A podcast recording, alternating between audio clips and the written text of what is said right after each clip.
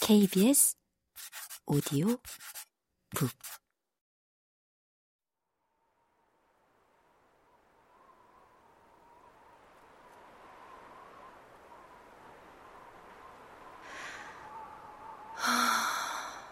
다리 박네. 엄마가 깊은 숨을 내쉬며 말했다. 엄마는 오늘 달이 사라진다는 걸 알고 있을까? 엄마가 내게 팔짱을 끼웠다. 어릴 때는 내가 먼저 엄마에게 다가갔는데, 그때는 오늘처럼 어색하지 않았다.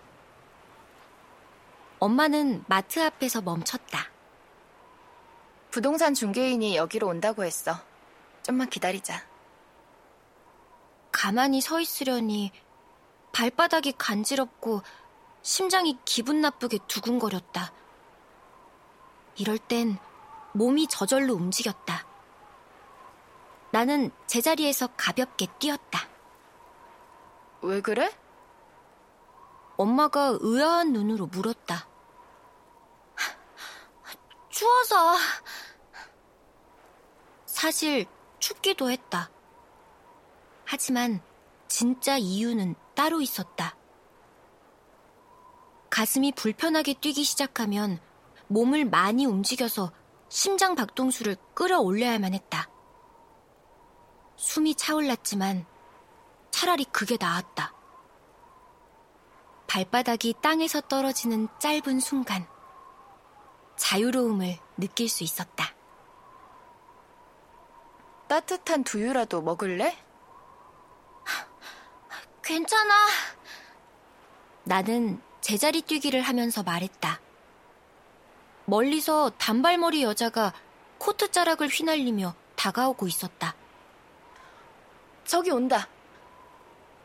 엄마가 손을 흔들었다. 나는 뛰기를 멈추었다. 중개인이 빠른 걸음으로 다가왔다. 아, 안녕하세요. 최정혜님 맞으시죠? 추운데 많이 기다리셨어요? 아니요, 조금 전에 왔어요. 다행이네요. 근데 조카예요? 나를 보며 물었다. 딸이에요. 중학교 2학년. 제가 20살에 나왔거든요. 엄마가 쓸데없는 얘기를 한다고 생각했을 때 중개인은 어색한 웃음을 지으며 나와 엄마를 번갈아 보았다. 두 분이 사신다고 해서 신혼부부인 줄 알았어요. 요즘에는 늦게 결혼하는 분들이 많으니까요. 이름이 뭐니? 최정은이요. 예쁜 이름이네. 갈까요? 중개인은 앞서 걸었다. 그녀는 눈치챘을 것이다. 우리가 미혼모와 딸 사이라는 걸. 우리는 언덕길로 올라섰다. 지금 살고 있는 집에서 얼마 떨어지지 않은 곳이지만 이 동네는 처음이었다. 하, 여기에요. 중개인은 창문에 창살이 드리워진 땅속으로 반쯤 잠긴 집을 가리켰다. 엄마는 내 팔짱을 더 꼭 끼었다. 우리는 안쪽으로 들어가 계단 몇 개를 내려간 뒤 배를 눌렀다.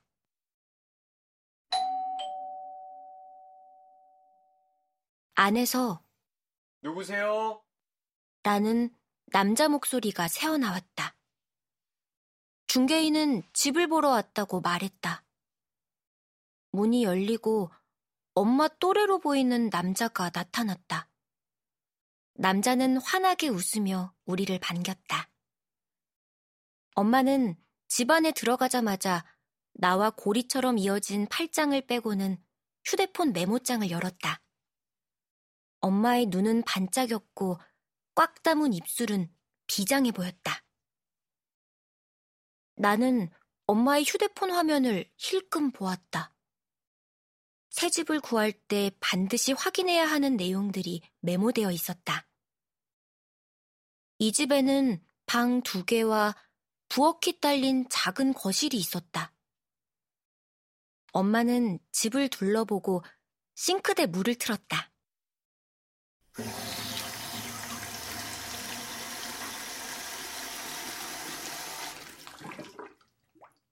물줄기가 시원하게 쏟아져 내렸다. 욕실에 들어가 세면대와 샤워기의 수압도 확인했다.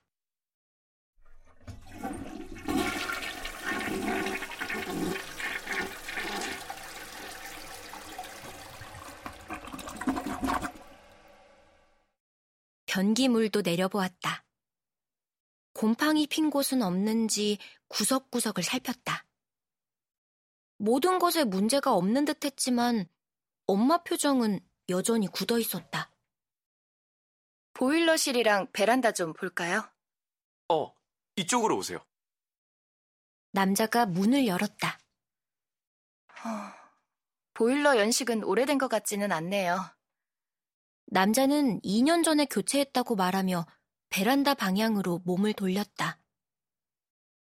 베란다 역시 반쯤 지하에 잠겨 있었다. 창문에는 창살이 달려 있었다. 그곳에는 많은 물건들이 쌓여 있었다.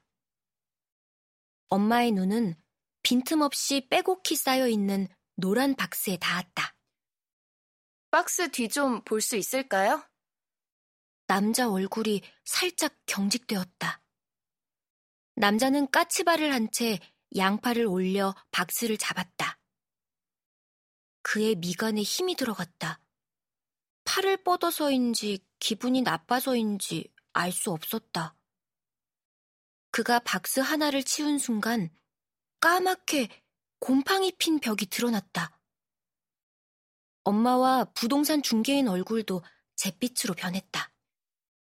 다른 집 보고 싶어요. 엄마는 단호하게 말했다.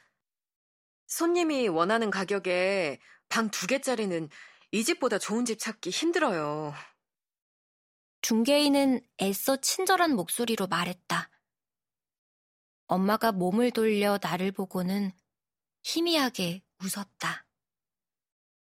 엄마 눈에서 말들이 뚝뚝 떨어졌다.